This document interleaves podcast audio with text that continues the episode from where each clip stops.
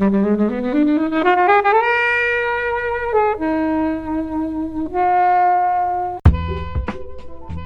is such a great character. Rick Moranis is amazing. And I do just love the fact that he is the keymaster and he gets consistently locked out of his apartment.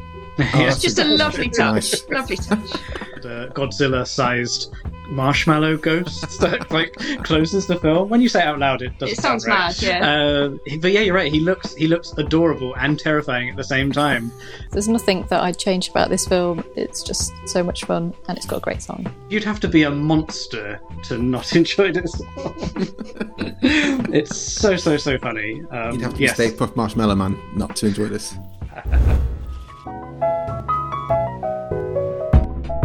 Hello, my name is Louise Owen. I'm here with my husband Sam Clements, Hello. and you are listening to Flix Watcher, the podcast where we review films on Netflix and score them with our unique scoring system. We are Sam and Louise from the 90 Minutes or Less Film Fest, and tonight we are giving Helen and Kobe the night off from hosting duties as we are celebrating the 200th episode of Flix Watcher! Woo! Helen and Kobe, how are you feeling about 200 episodes? It's it's a surprising amount. Yeah, I, I don't know. I don't know how we got here. I, I was saying before when we started this, if someone had said we got to 200 episodes, do you think we'll get to 200 episodes? I would have laughed, but also said, "Well, I don't know. You don't know." But 200 is a big number, so uh, it's great to be here. Genuinely, it would have been a, a crazy KPI uh, five years ago to have gone. We're going to hit 200 KPI. episodes. you work in marketing. yeah. Come 2021, 200 episodes, guys. Gonna be huge. we're going to survive a pandemic and celebrate the anniversary of lockdown with a 200th episode. Um, it's it's it's mad, isn't it? And ah, there's there's so many podcasts out there, and you know there's there's always the bigger names who are releasing them all the time, and then there's also you know people like me and Kobe releasing podcasts, and it's just kind of proof that you know if you've got an idea and you're passionate about it, then you too can perhaps get to 200 episodes at some point if you want to. At some point, if you want to. Did you ever have a thought like, what happens if this Netflix thing doesn't take off? Kind of blows our format out of the water. yeah, so Netflix, please don't close. I think they're fairly rock steady, aren't they? We've seen in the in the uh, in the pandemic that they're going to stick around a while, and we- we've seen how much people need them. But also, what we what we haven't what we've seen is that people need film and TV and actors, and we need to treat those guys better. So come on, governments, treat actors and arts Protect better. the arts. Protect the arts, support Netflix, listen to this podcast. All good Absolutely, absolutely. In that order. Yes. Or we can flip that. We can flip that. Thank you, as always, to the mighty people for the mighty, mighty tunes. And thanks to Ben from Rockwood Audio for his awesome editing skills. Please do remember to write a review and rate us on Apple Podcasts and anywhere you can do where you listen to the podcast because it really does help us And you can join in the conversation with us on Twitter at FlixWatcherPod and on Instagram. at FlixWatcher.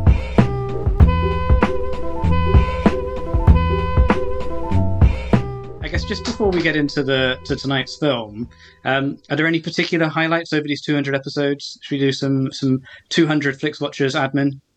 what what I've really just enjoyed is meeting a lot of lovely podcasters in the main, and we, we tend to invite podcasters on uh, to the show.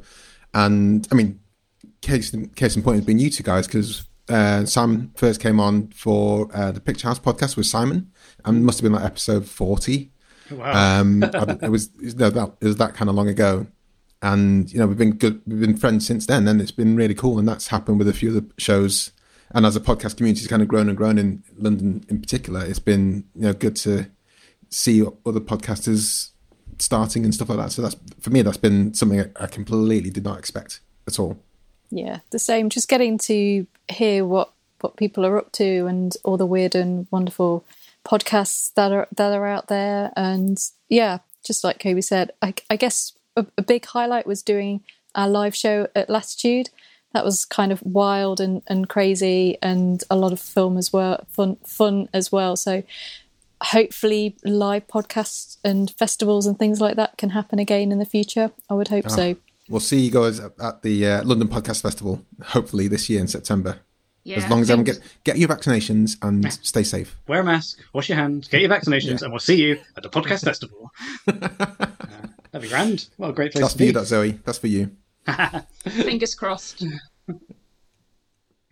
okay, should we move on to the film? Kobe, what have you chosen?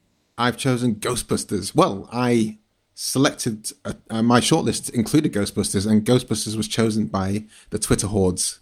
It was indeed, you put it to a Twitter poll. Yeah. What were your three other choices and what were your reasoning behind the four?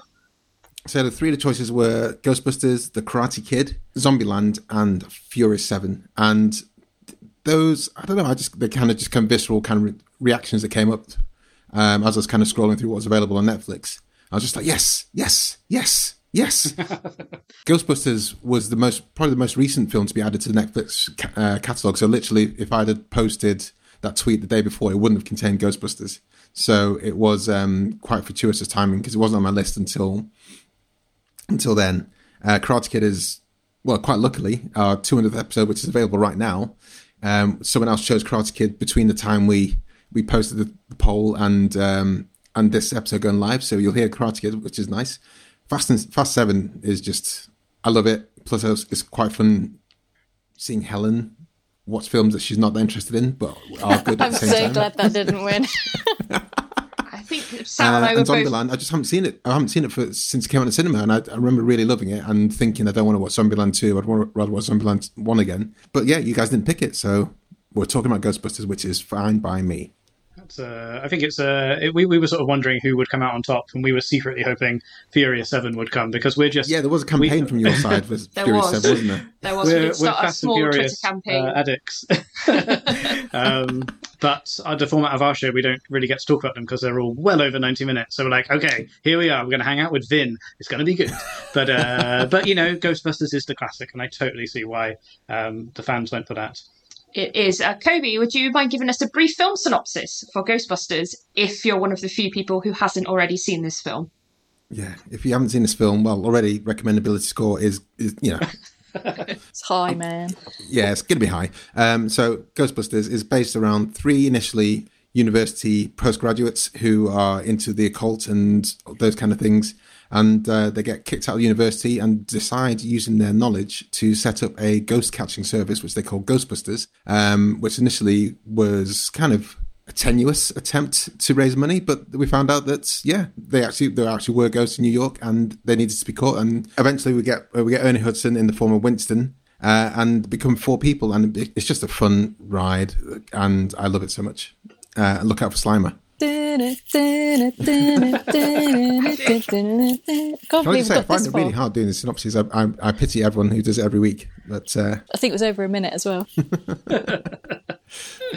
Do you remember when you first watched Ghostbusters, Kobe? yeah, it would have been like five or six, and I remember. I think I think I thought it was a horror film.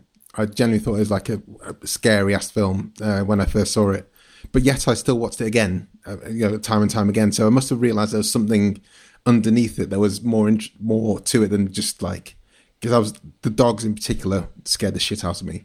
Um, but Slime I wasn't scared of. I think it was particularly the dogs. But then there was you know, when you're a kid, you just don't rec- you don't understand the jokes. There were some jokes which were just flat out funny and kids could get, like he slimed me. That that made me laugh. But then there's a lot of, lot more subtle things which six year olds can't get. But then you know, the more more times you rewatch it, I can't remember the first time I realised that that dickless joke was probably the funniest joke in the film. Certainly, about six years old, it went over my head. But maybe like twenty when I watched it again, I was like, I don't remember that at all. That's fucking hilarious. Um, but yeah, what about you guys? Were you like, you know, I was a child of the '80s, so uh, watched Ghostbusters one and went to a, a birthday party for Ghostbusters two when that came out, and that was that was a good day. Uh, I do remember Ghostbusters being everywhere all the time. Mm. It came out sort of three or so years before we were even born, but it did seem to be like there was there was the cartoon, wasn't there? Saturday morning Yeah, the cartoon. real Real Ghostbusters. Ghostbusters. yeah. There was merchandise everywhere. The song played at every primary school disco you'd ever went to.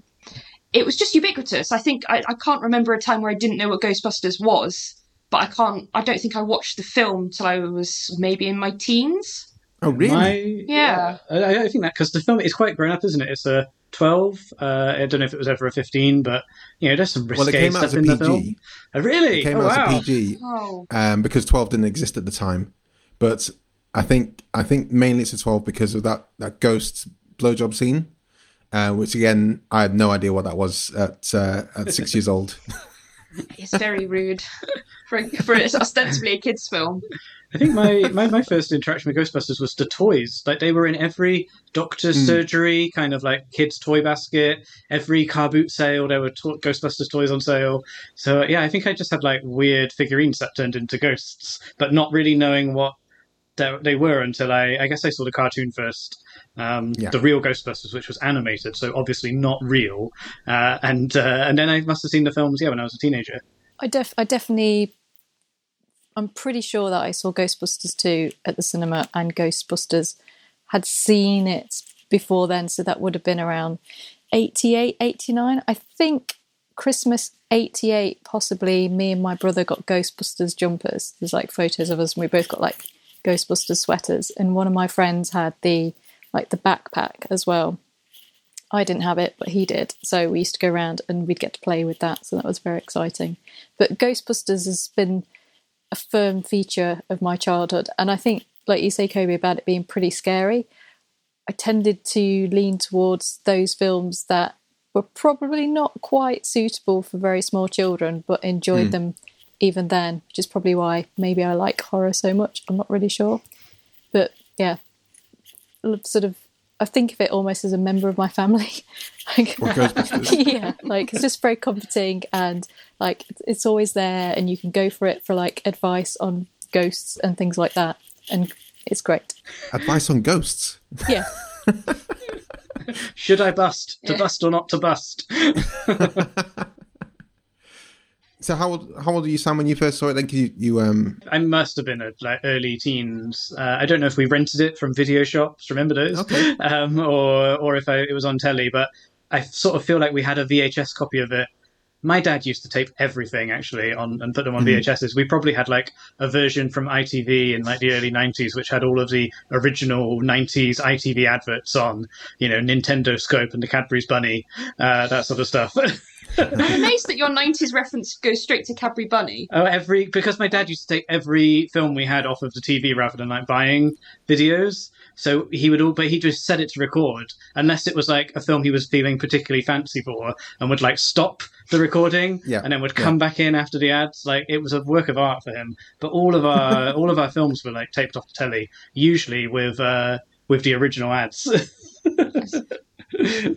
I wish I wish I still had them. Actually, that would be quite a fun Oh, do you nostalgia though? trip. no, because we we did the exact same thing, especially when it came around Christmas time. We would get like a box of like ten VHS, and you, the radio times would be highlighted and and post-it noted.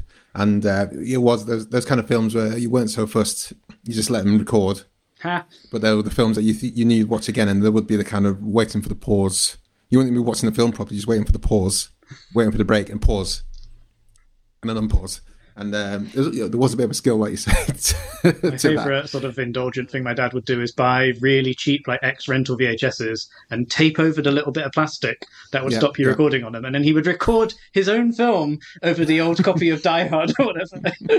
because ex rental VHSs would be cheaper than buying brand new VHSs. Why didn't you just buy the X rental VHS tapes that you wanted to watch? But they didn't have the Cadbury's Bunny adverts on and Nintendo Scope adverts. wow, I feel like I'm learning more about you Yeah, every this true. I've been married for so many years now, but the VHS history has never come up. No, it hasn't. wow. Wow. Uh, this is all very pre Netflix, though. It feels like uh, it feels like inappropriate talk. Well, I, you say that though, but we've talked about how we all sort of have known Ghostbusters for like forever. Mm. This was the biggest film in the year it came out. This was a genuine phenomenon. Do you know about the the kind of the um, inception of it at all? Yes, I do know uh, Dan Aykroyd was quite into the occult and uh, psychic stuff, and he sort of had this idea for this this ghost team, and it was written originally as a vehicle for him and John Belushi. Belushi. Yeah. who It's sort sort of is immortalised in Slimer. They kind of said that he looked a little bit like him, and they called Yeah. him that on on set. so he didn't obviously live to make it into the film as as originally intended, but he lives on as Slimer, I guess. The most iconic character, you could say. the most merchandisable character. It's one. I think it's one of those things as a kid that I realised it was being sold as a toy, but I, I kept on thinking he's not in it for that long. He's in it for like two minutes. Why is he like such a big boy? You know, that's how merchandising works, isn't it? Um, yeah, the original scripts that Dan Aykroyd was doing, and by all accounts, he can't write a script to save his life. And everyone's like, it was like 300 pages long, and everyone's like, this is nonsense, mate. This is absolute nonsense. Um, and for the first time I ever, I watched it with subtitles. This time on, on Netflix, and some of the some of the dialogue is ridiculous. It's, it makes no. I've not I've not taken the notes of it, but it, it does lean back into that original subtext. And we rem- we remember things like Zuul and Gozer and stuff like that. But the, some of the, some of the lines that people have to deliver is absolute nonsense. So it's kind of amazing I ever actually made it out as a as a film and and did so well because I think there was a lot of script doctoring done to it to like shred out everything. Sort of imagine with those actors as well. Like the cast is incredible. Like mm-hmm. there must have been a lot of improvising on set. I think there was. I think one of the uh, IMDb trivia points is a lot of the dialogue was improvised because they are all like SNL cast, so that sort of is in their wheelhouse. So they just made yeah. up a lot of a lot of the dialogue as they went along, which I think lends itself to some really great comedy moments. Yeah, absolutely. I mean, that's the thing. This film is scary. It's like a legitimately a great horror film. The special effects are so good, but it's so funny.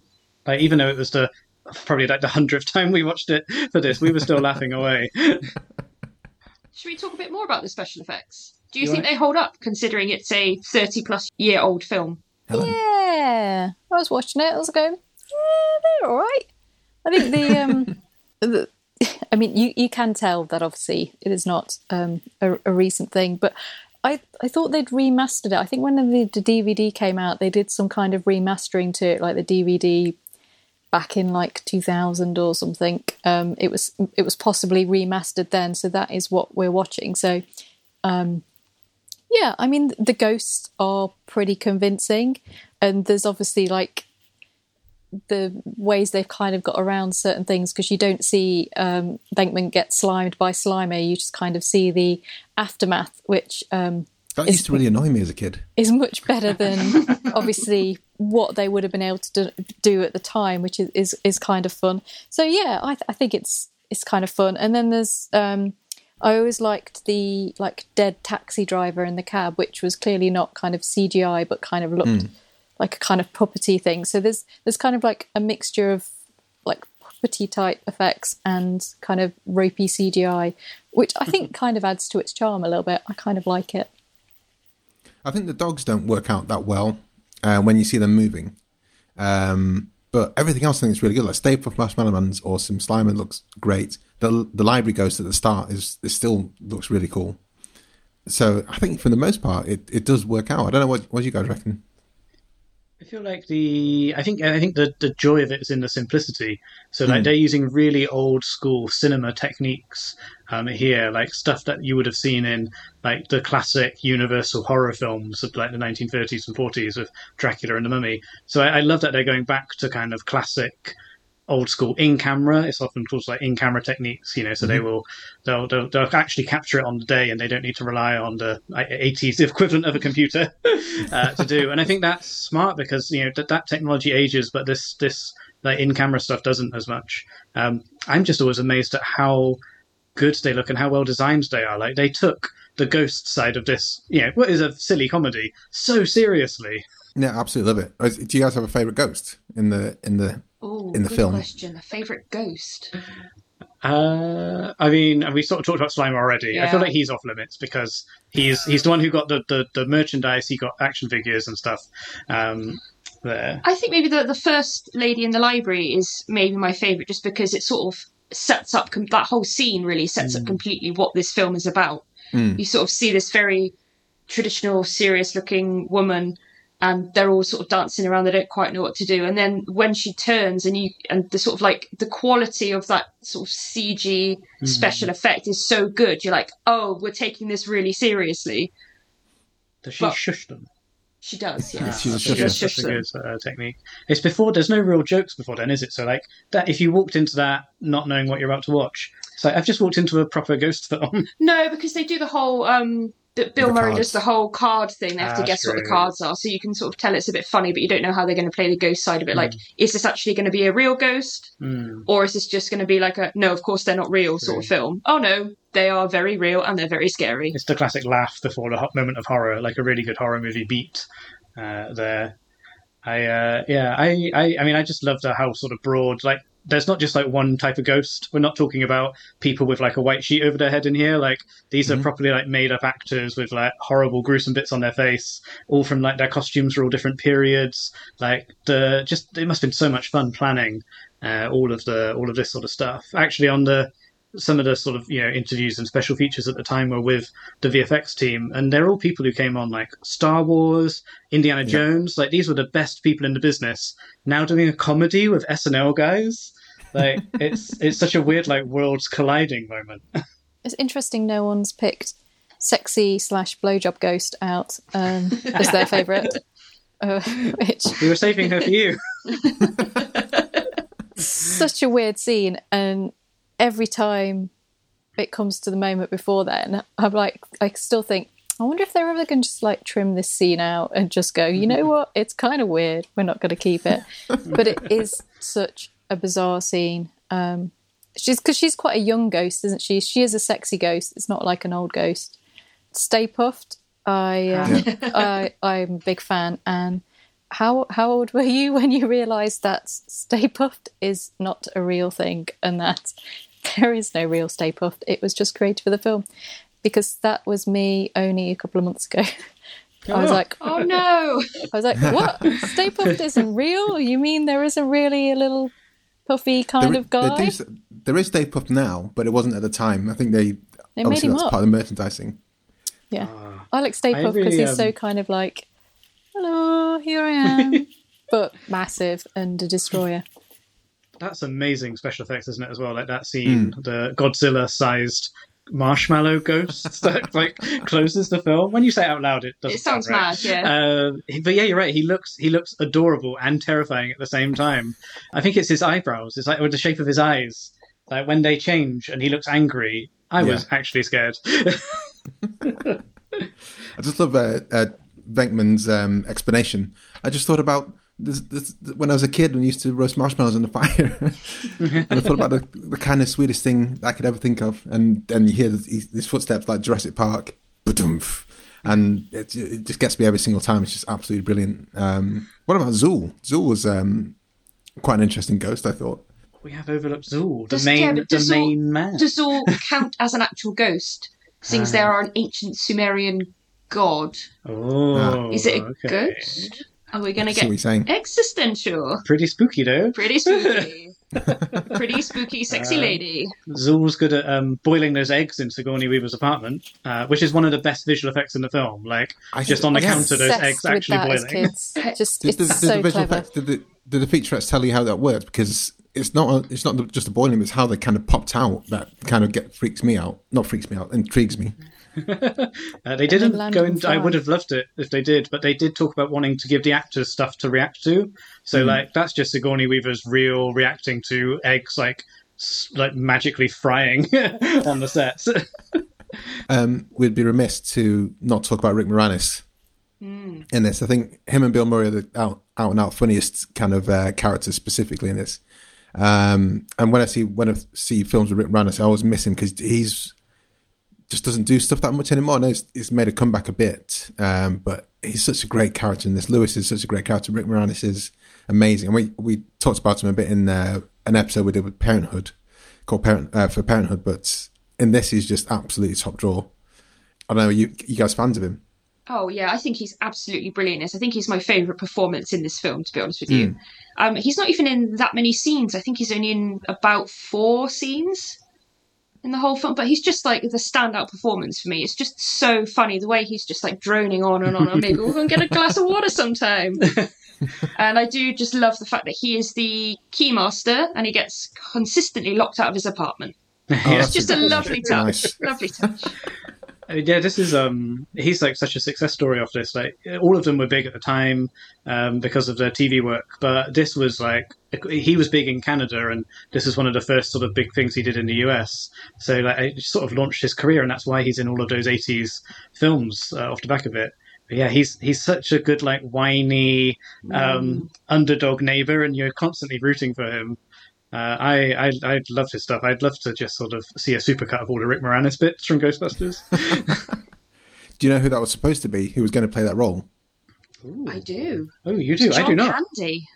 Yeah, John Candy turns down that role. Oh, wow. Mm. I mean, I would. I mean, I would love to see best, that, but I'm I so think, glad we got Rick probably. Moranis. Yeah, it would be so different. Like John Candy is like the literal opposite of Rick Moranis in every way, uh, and he's such a powerhouse performance. Like, I think he'd be too like he'd just be too big for I think he would, like that energy. That he would Rick overpower, brings. I think. Yeah. I mean, one of the joys is that Sigourney Weaver towers above Rick Moranis yeah, that's uh, in those brilliant, scenes. isn't it? I think that's really, really fun. Um, yeah, I don't know. And like, there's a, that party scene which is in in Rick Moranis' apartment that they Sigourney Weaver eventually goes to, and I sort of like the impossibility of the Rick Moranis character hosting a party, whereas John Candy, everybody's going to go to a John Candy party. Yeah. But it's it was, it's kind of a sad party, isn't it? Because there's literally all his count, uh, all his clients, and he's an accountant, and Yeah. he introduces people as like telling what their you know their pensions choices were and their how he does their accounts, and you're just like, dude, this is this is a sad party. You got schmooze with the clients. We talked, talked a little, little bit about um, that casting, but I obviously like Eddie Murphy was lined up to be in it, and he I think that's a popular misconception. no he he, he was. That's why the part was originally much bigger for for Ernie Hudson, and then when he because he kind of read the part that was obviously much bigger because they were going to get Eddie Murphy in, and then when it came to, he obviously joined quite late because Murphy dropped out, and they just didn't include any of it. And he's he's kind of like said it was a bit of a shame, but I'm mm. kind of okay with it because it opened up new doors and it was it was great fun. But, but I can't imagine what the kind of dynamics would have been like if Eddie Murphy had have made it into it because it would have completely kind of shifted it. And would he have been the star? It's it's kind of a, a, a weird one to try and imagine, but just sort of knowing that potentially he could have been in there. It's like what kind of film it could have been is really interesting. I do know, like you said, the Winston Zeddemore role was supposed to be a lot, lot bigger, and he was, and he was gutted because he was, and he was supposed to be like a fighter pilot, and that's why he comes into it, and that kind of backstory makes more sense as well because he just kind of rolls into the job as like someone who needs a who needs a job and happens to come across the Ghostbusters at a time when they're like super busy and everyone knows who they are. So it, it would make more sense that he was like a super duper, you know, army guy or um, fighter pilot who comes into role because they need someone with a bit more oomph to be able to back them up a bit. But other, yeah, otherwise, it's just it's just an ordinary Joe off the street, which seems a bit doesn't seem to make sense, does it? It's kind of a strange one. Yeah, I like how just how nonchalant he they they they, say in like one scene we need to get some help because there's a montage of the business doing really well, and then the next scene is him rocking up with the newspaper ad. But I sort of like how he's like, if you're paying me, I'm believing it. You know, like it's it's just it, it sort of works. Uh, there, maybe maybe better for the comedy to have this guy who's willing to go with it, and then the payoff is in the mayor's office where he's like, I just joined the ghosts are real, guy. like I'm skeptical as you, but they're real. Like I, if it was someone who was a bit more gung ho, maybe you wouldn't be able to do that that kind of scene. Guys, should we move on to the scores? Yes. Hello, folks. I'm Sam. And I'm Martin. And every week for the last five years, we've got together to talk about the musician Tom Waits. He's a gravelly voice singer that sounded like he doused his vocal cords in bourbon and set fire to them with a cigarette and wrote such classic songs as Way Down in the Hole, Downtown Train, Jersey Girl. Uh, he's also the gravelly voiced actor from films such as The Ballad of Buster Scruggs and Seven Psychopaths, both of which coincidentally are on Netflix and both of which Kobe and Helen have discussed here on Flixwatcher. So make sure you check those episodes out. And when you have a little bit of a taste for the magic that is Tom Waits, why not head over to songbysongpodcast.com or search for Song by Song in your podcatcher of choice to listen to a little bit more about Tom Waits.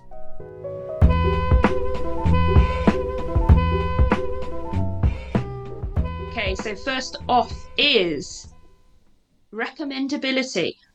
We should mention that this is a unique scoring It system. is a unique scoring first system. I did mention at the top of the show. But just to remind the listeners, if they haven't got it now after 200 episodes, this is the FlixWatcher unique scoring system. What I actually love most about this is the spreadsheet. Yeah, I mean, God, Anything involving a spreadsheet, I'm here for.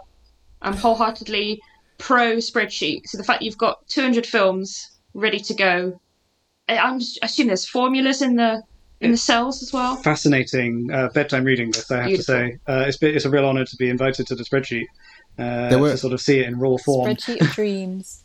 There Oh. were um, when we did the live show at um, Latitude Festival. You know, we had um, Aisling Bea. B. Yeah, but Aisling Bea as a host, and we had lots of stuff going on, giving away prizes uh, from Sam Gilby. Um, like we did, we're doing Back to the Future. But when I brought the spreadsheet up on the on the screen, everyone went woo. And it's amazing how people get en- engaged by like numbers on the board. Um, but yes, thank you very much, Louise. It is patented, um, so you can't use it. Genuinely here for it. Uh, And Okay. recommendability is not a word. It is a word. It is, yeah, it is. it is now after 200 episodes. It's a bloody word. Yeah, we need to get uh, Susie Dent on the case. I'm sure you could submit it to the dictionary companies. They'll, they'll take Yeah, submissions, they- right? Yeah, Send I them a tweet. accept them. they take them in. Everybody, if everybody listening now tweets the Oxford English Dictionary, we'll get it in for next year, 2022 edition. So let's move on to recommendability. Kobe, what's your score first? It's five. It's got to be five. Absolutely. Who? Yeah. If you haven't seen it, then you're insane, and you have to go and see it right now. And um, yeah, Brilliant, Helen. A a hundred percent a five. There's nothing that I'd change about this film. It, it's funny, it's silly, it's a little bit weird. Some of the bits are like really bizarre, but you kind of go with it. And if you if you're a kid now, you're probably going to love it. And it's a great one to revisit, and it's just so much fun, and it's got a great song. Sam. I can't argue with any of those things really. Um, I I'm a little bit suspicious about the owners of the FlixWatcher podcast giving their choices fives, but we'll just see how the rest of this goes. Um, and uh, having said that, I also have to give this one a five for recommendability. It's such a solid recommendation. Like, if you don't know very much about a person, but they ask you what film to choose, I would pretty be feel pretty confident about saying give Ghostbusters a try yeah. uh, because you'd have to be a monster to not enjoy this. it's so so so funny. Um, You'd have to yes, Stay Puft Marshmallow Man not to enjoy this. and you and Louise. I mean, it's a five for me as well. Ah. I think you could recommend this film to absolutely anybody, and someone would get something out of it. And nothing, nothing much more to say than that, really. I think it's I guess. I wouldn't recommend it to someone with a fear of ghosts. If they said, "I have a fear of ghosts," what film should I watch? I would maybe not recommend this. That's the one occasion. I see. I would recommend it because it would help you get over that fear, I don't confront your I fear head on. In in Harry Potter, the ghost that uh, John Cleese plays, that's quite a scary one where his head falls off. That I think true. if you can deal with that, then you can deal with any of the ghosts here.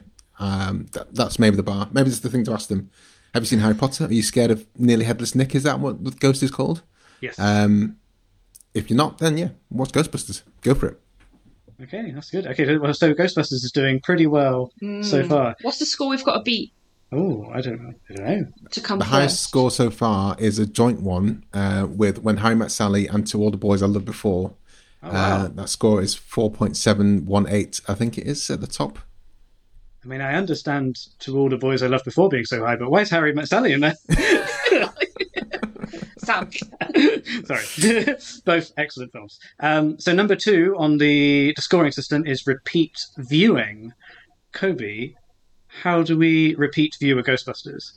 Yeah, I mean, it's five, isn't it? I've watched it uh, countless times since I was like, like saying eight or nine or whenever it came out, and I will happily watch it at least once a year until my old frail days. So yeah, five. Uh, and Helen? I, it's another five. It's an hour and 45 minutes, um, you know, which is, you know, peak time. It's a little bit longer than the, the, the classic 90 minutes, but one hour 45 is still gold standard. And I really enjoyed w- watching it again. Um, uh, I had a lot of fun with it. And uh, yeah, and if you've only ever kind of watched it as a kid and you've not really gone back to it as an adult, then I really recommend that you do because you'll you'll find some things in there that maybe you didn't quite understand when you were a child, and they are still there. So uh, yeah, Uh, I am going to go next. Are you? Yeah, just decided that. I'm going to pass over to you. Okay. it has. I mean, I've watched this film probably like genuinely feel like about a hundred times. uh, it's so easy to watch, and you keep seeing new things in it. That's like the sign of a good uh, repeat viewing. Uh, I think. I agree. I think there's different jokes I laugh at each different time. There's Yeah. new jokes you pick up, and there's always stuff you forget, which I think even if you've seen the film a lot and there's still bits you forget, so you're like, oh yeah, it's that bit coming up. I think that is a real plus. I think the there's no like cringy catchphrases in this like you might get mm. in some comedies, you know, where where they get just taken out of context and are a bit silly. Like even the really popular lines still slay me. Like Bill Murray saying "dogs and cats living together." Yeah. Like, I love that so much. And when we were watching some of the like the making of stuff, they play that clip in every single featurette. Still funny though. Still funny. I think my favourite line is "We came, we saw, we kicked its ass." As as a kid, I think that's the thing I used to say quite a lot. Uh, so yeah, until, I gotta go. until I understand what Dickless was. Although possibly, I think that line might have been excised uh, in the in the ITV cut. I think they might have changed that line. So maybe part of the reason that I'd never heard that until I was older. Oh. They did actually do um on there's uh, lots of this on YouTube of uh, alternate takes for TV. Um, Oh, Where they've like ADR'd different lines over, uh, so that's just some fun further viewing for the listeners. Um, so yeah, I guess if they were going to show it before the watershed or whatever, they could um, you know put it on. Cut out the rude bits. Probably said something. I don't really know what you would say instead of Dickless. you silly man. uh, so I'm I'm going to go five on, on repeat viewing and Louise. It's a five for me as well. Oh, I can't. I just. I can't mark it down. no, I can't think what I would go lower than. I can't because like four isn't. It's not good enough. It's not good enough. and I think it's better than like a four point something. So it's got to be a five. Just yeah, I mean, you got to be true to your true to your heart. Yeah. I'm very skeptical of all of these fives showing up on Cody's Yeah. choice, though. Okay, maybe that will change with our next category: small screen score. How well does it work?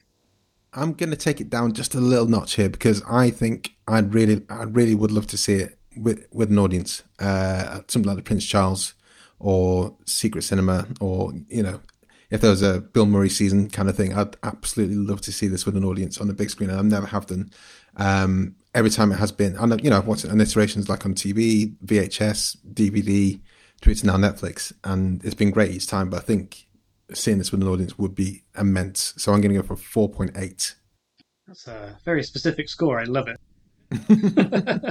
I was I was uh, interested to see where your score was leaning on that um, as I was formulating my score in my brain because I have seen it. I saw it at Secret Cinema when they did it at the Troxy, which was quite a few years ago now. It's probably like eight years ago, maybe or something, or maybe a bit less. I can't remember, but it was great and. Um, they had uh, Dana kind of wandering around in a in a red dress and an, inflatable Stay Puft, and it, it was a lot of fun. It was really good fun, and um, yeah, I don't know if they're going to do it again. Maybe that maybe they will. Um, but yeah, it was really enjoyable to see it on the big screen. But then, you know, I have seen it on the small screen, and it is equally as enjoyable. So I'm going to give it a four point five. Okay, Yeah, I think I think I agree with you, Helen. There, I think it's a four point five for me as well. Simply because I think it's obviously it's a brilliant film, but I do think there is something a little bit lost. It's the kind of film that was made to be seen in the cinema. Hmm. I think something is lost, especially if you were to watch it on a smartphone. It's true. That, I think that would be a suboptimal viewing experience. So for me, You yeah, have it's my permission to slap. If you see someone watching Ghostbusters on, on tube No, on their smartphone, stop it! slap out the hand. Just Rolled up newspaper on the end of the nose. Stop it! No. Kobe says no. it's funny. I'm going to go against the grain here, and I'm Mr. Cinema. Like my day job relies on people seeing the big films on the big screen. But I watched Ghostbusters on my dad's recorded VHS tape, you mm-hmm. know, with all of the ads in for Nintendo Scope and the Cadbury's Bunny. And that's how I think of Ghostbusters. Like, I think of the crappy video quality always when I think of the film in my head. I'm glad mm. HD streaming exists now and Blu-rays and things, but I still think of that VHS copy. So, like, I, I fell in love with this film on, on the small screen. I think it would obviously be better on the big screen, but I've never actually done that. So I, I can't test it. Like, it's a five from me for the small screen. When I eventually see it on the cinema, I may insist on re-editing the show to give a new score. but for now, it's a five. But now I'm afraid you're not allowed to re-edit scores. What? Well, I'm going to stick with five. I'll go Thank down you. in history as a five uh, on Ghostbusters, just because it, it works so well on the small screen. I would. I'm so jealous of Helen for seeing it with an audience because I think that would be immense. Okay, and our final score is engagement, which is, you know, how difficult would it be for you to turn the film off once you've started watching it? Uh, let's go, Kobe. Yeah, I, I, was, I wouldn't turn off. Um, if I came halfway, I'd sit down and watch the rest of it.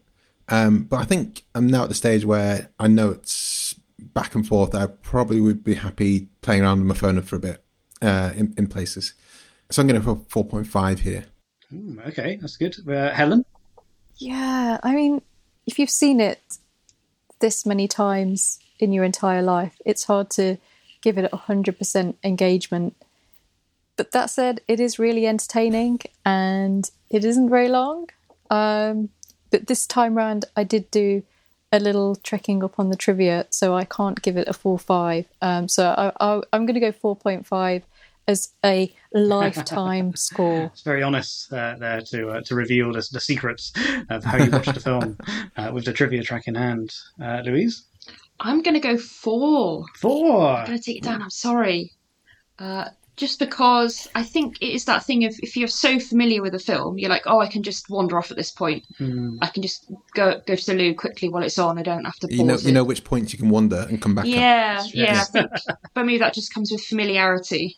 But I think yeah, I think it's a four. Four from me. And Okay. Sam, I, I agree with everybody. I think when you've watched a film so much, it's sort of the downfall of a really great film, isn't it? Like, I love this film so much, I'm going to watch it again and again and again. But now I feel so comfortable with it. I can go and make a cup of tea after Act One. They're just doing some dialogue now. They're setting up some story. There's no there's no jokes for a minute. Just boiled a kettle. I'll come back. Um, so it's it's sort of like i I'd give it a loving four, just because we're we're good pals. Me and Ghostbusters, we go way back. um, I'm not going to pause you. I'm just going to make a cup of tea. I know there's nothing good here for like the next 30 seconds. That's fine. you know when all the ad breaks are. I know when all the ad breaks are. Yeah, that's true. I mean, that is a joy. Maybe they should start doing that on Netflix. Like, no, they don't No, advertise. Don't no, do it. No, But it would be a natural really- tea break, right? Let's not go down that route, please. Hey, it worked for the VHS era. That's what the pause button's for. That's true. We have pauses now. Yeah. So do you want the overall score, guys? Uh, Yes, this is very exciting. Do we need to do a drum roll? Oh, you need to do a drum roll. Excellent drums. Probably won't come through. Okay, so the top score at the moment, like I said, is a joint. I gave the incorrect top score. Joint top scores for when Harry Met Sally and The Fugitive, which both have 4.78125. Uh, number three is To All the Boys I Loved Before, um, 4.74375. Number four currently is Groundhog Day, and followed just behind that with What We Do in the Shadows with 4.7. Where do you think Ghostbusters ranks out of those guys? I think we're in the top ten. I feel like we had quite a few fives at the beginning, which will push it up, and there was nothing lower than a, a four, a Nothing lower gentleman's four. four. So it must be. I'm going to go like four point six. It is 4.73750, which puts it at number three behind oh, Fugitive. Hey! Well done, Ghostbusters, and well done, Bill Murray. Two Oh, sorry, films in the wrong. top ten. Number four, behind To All the Boys I Loved Before. I can't count. I can't do numbers. That's why we have a spreadsheet. Uh, I mean, it's nice to see it up there, and yeah, like what a great Bill Murray double bill in your top uh, top four movies.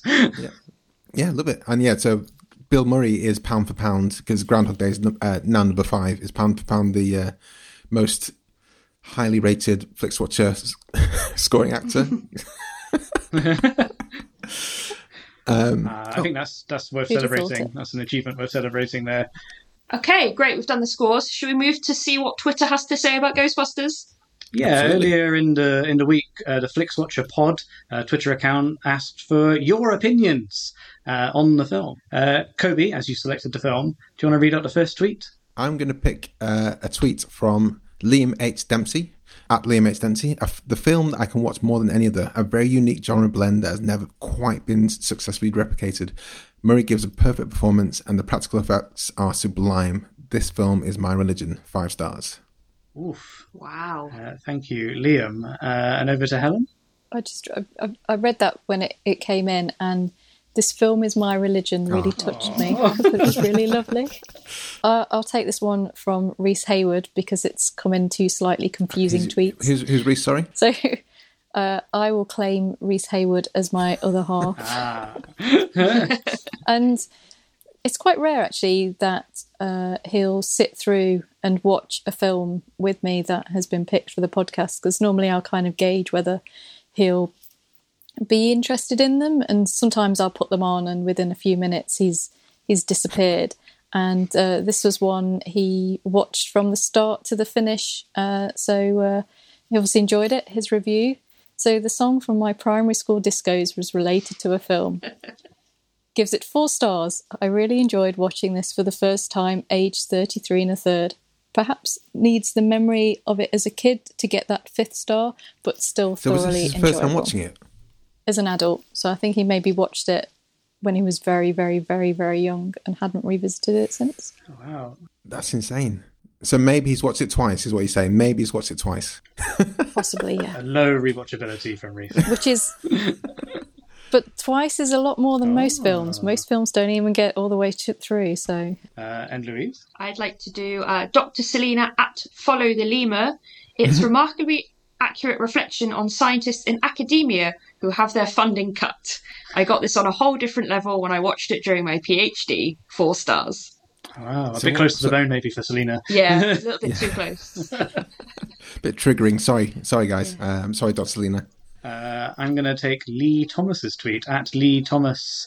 Five, uh, an absolute all timer here, one of the most quotable films ever. This reminds me of the time you tried to drill a hole in your head. Bill Murray steals the show, as usual, uh, but everybody keeps up. Great theme tune. More movies should have them. Five ghosts out of five. Five ghost emojis out of five there uh, from Lee Thomas. Excellent film for emojis, uh, this one. Absolutely. and the last one, I guess, talks it takes the emoji game uh, high as well. Uh, Alex Flowers at AX Flowers. Ectoplasmic fun for all the family, perfect casting, world building, and wow, is it any better theme song? Which we didn't talk about, but you, you know, it's well, actually, Louise and Sam said it when they you said the the theme song was kind of ubiquitous for you guys, but you didn't, you hadn't seen the film, so it, we we did talk about that a bit. Um, so five stop signs out of five stop signs. Um, P.S. Congratulations to H and H and K on the double century. I mean, that's us, isn't it? Thanks, thanks, Alex. yeah, thanks, Alex. Um, yeah, the theme the theme tune is still amazing. It's still fantastic, isn't it? In fact, the whole the whole the whole soundtrack's great. It There's is. that one song, the the magic song. It's magic, yeah. magic.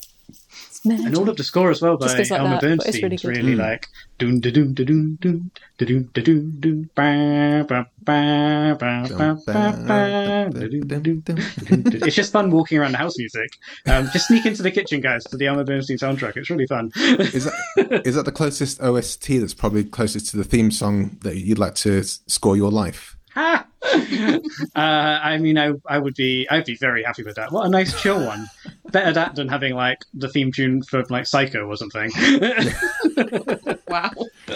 Guys, I'm just trying to buy bread.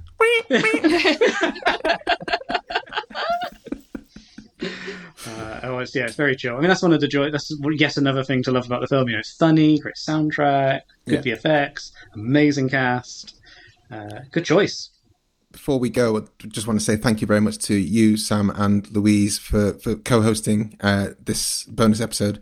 Uh, if you haven't heard Sam and Louise before, they have a podcast called 90 Minutes or Less Film Festival, which if you don't know it, you should do because you kind of hear the the adverts in between a lot of the podcasts, and they're part of the Strip Media family, and we love them to bits. Um, and yeah, tell them briefly about the show if if no one, in case uh, they haven't heard about it. I think the the, the joy of uh, doing our show and the joy of doing your show is, you know, guests tell us what to watch. Um, and and the caveat on FlixWatcher, the amazing caveat is that you know the film just has to be on Netflix. Our caveat is the film just has to be under 90 minutes long. We'll watch anything as long as it's under 90 minutes long. Uh, and uh, and yeah, we've been doing it for a couple of years now, but it's uh, it's some you know light-hearted film chat uh, with a special guest each each time. And uh, Louise is not on mic, which is a great shame, uh, but she's very, very busy producing and editing the show. You just get to hear my voice. But with amazing guests, we've been quite busy, haven't we, this year? In, in lockdown, made a lot of podcasts. We have. I think by the time this FlixWatch episode comes out, we'll have released our 60th episode. Fantastic. Ah, still in single, in double digits, not quite triple yet, but um, but yeah, no, it's it's an exciting milestone. Uh, there, and I, I guess I don't know uh, if you guys keep track of your runtimes. I don't know if we've got any crossover with with films, but we've definitely got some crossover with past guests. So if you're a avid FlixWatcher listener, you might see some familiar names on the guest uh, rota, including Kobe, who came on Yeah. for episode three of our show, talking about Black Dynamite. Also, we've got Edith Bowman, uh, Joe Cornish, Liam H. Dempsey. There's, there's a fair few people that uh, appear on this show. So, yeah, do listen. Do do take the moment to go to your podcast app, which you're listening to this on now. Type in 90 minutes or less film festival, or just type in 90 minutes. It'll, it'll come up at the top. If it's a football one, ignore that. Go to the first one that's about films, um, and there'll be it'll be that one. Oh, thank you very much. thanks so much for, for doing this, guys. It's, it's really appreciated and it's really cool of you to, to do so. Thanks very much, and happy 200th episode, guys. Thank you. Happy 200th. Thanks, guys. Bye. Bye. Enjoyed this episode of FlixWatcher podcast? Why not leave us a five star review on iTunes? You can also follow us at FlixWatcherPod on Twitter and we're at FlixWatcher on Instagram. Thanks as always to the mighty people for their mighty, mighty tunes, and Ben from Rokkwood Audio for his awesome editing skills. If you're looking to get your podcast edited as sweet as this, get in touch with Ben, and that's Rokkwood, R O K K Wood Audio. Tell him FlixWatcher sent you.